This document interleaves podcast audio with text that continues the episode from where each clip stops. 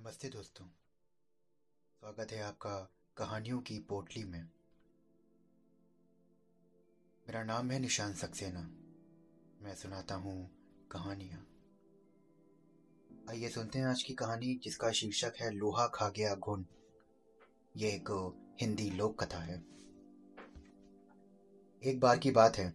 दो व्यक्ति थे जिनका नाम था मामा और फूफा। मामा और फूफा दोनों व्यापार करते थे और दोनों व्यापार में सहभागी थे। मामा ने फूफा से कहा, फूफा, क्यों ना हम कोई ऐसी वस्तु खरीद लें जो जल्दी खराब ना हो और उसकी कीमत भी बढ़ती रहे? फिर हम उसे कुछ वर्षों बाद बेचें ताकि उसके मूल धन से ज़्यादा दान मिले।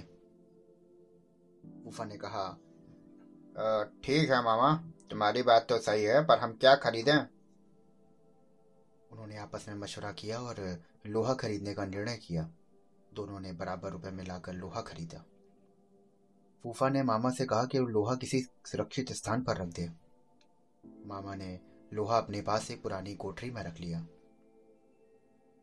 कुछ दिन तो लोहा जस का तस रखा रहा, पर धीरे धीरे मामा के मन में लालच आ गया और मामा फूफा को बिना बताए लोहा बेचने लगा। काफ़ी दिनों बाद जब फूफा मामा के पास गया और बोला, मामा, आज लोहे का भाव काफ़ी बढ़ गया है।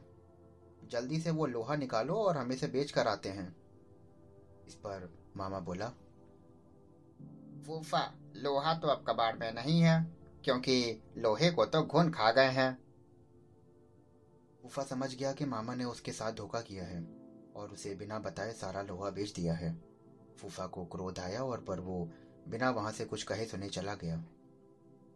इस घटना के बाद कुछ दिन बाद फूफा मामा के पास आया और बोला, मामा, मैं एक बारात में जा रहा हूँ। बड़ा अच्छा इंतज़ाम है। अकेला हूँ। तुम अपने लड़के को साथ भेज दो तो उसकी भी मौज हो जाएगी और कल सुबह तक मैं वापस भी आ जाऊँगा। मामा बोला, क्यों नहीं? बेशक तो मेरे लड़के को अपने साथ ले जाओ। और हाँ इसे बारात में अच्छी तरह खाना वाना खिला देना। फूफा बोला ये भी भला कोई कहने की बात है, मामा? तुम निश्चिंत रहो। इस तरह दो दिन बीत गए। मामा का लड़का अभी तक घर वापस ना आया। मामा को बहुत चिंता हो गई कि अभी तक उसका लड़का घर पर वापस क्यों नहीं आया। वो अपने लड़के के बारे में जानने के लिए फूफा के पास गया और बोला, फूफा, मेरा लड़का कहाँ है?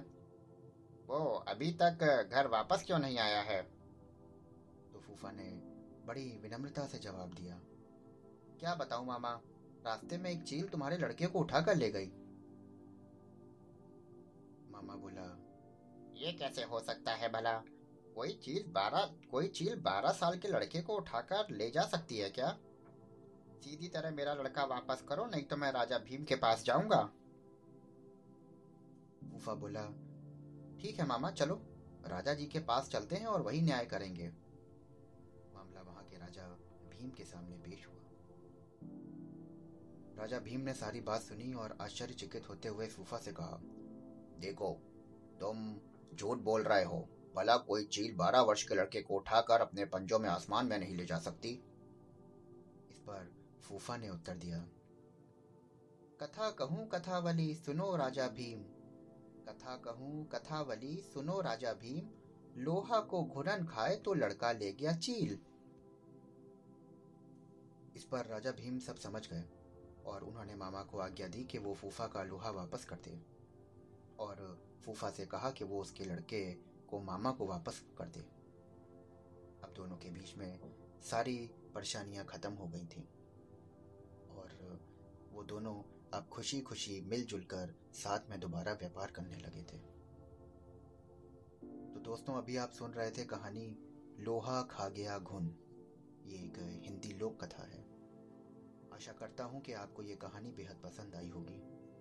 अगर आप ऐसी ही कहानियाँ हर रोज़ सुनना चाहते हैं तो हमसे जुड़े रहें। हमारे चैनल को फॉलो करें, सब्सक्राइब करें। कल फिर मिलता हूँ आपसे एक नई कहानी के साथ में। तब तक के लिए शुक्रिया।